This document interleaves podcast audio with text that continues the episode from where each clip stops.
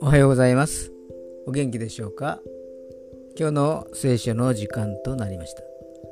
今日の聖書の箇所は旧約聖書信玄27章9節。信玄27章9節でございます。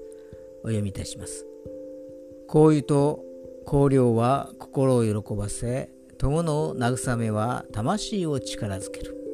アメン。ここでは友情の素晴らしさを歌っていますけれども本当に素晴らしい友はその人の魂に助言を与え揺さぶるものです。魂に響く言葉を持つ友人にたくさん出会いたいものです。一番の友はやはりイエス様ですね。今日も友なるイエス様と歩めますように。それでは今日が皆さんにとって良き一日となりますように。よッしーでした。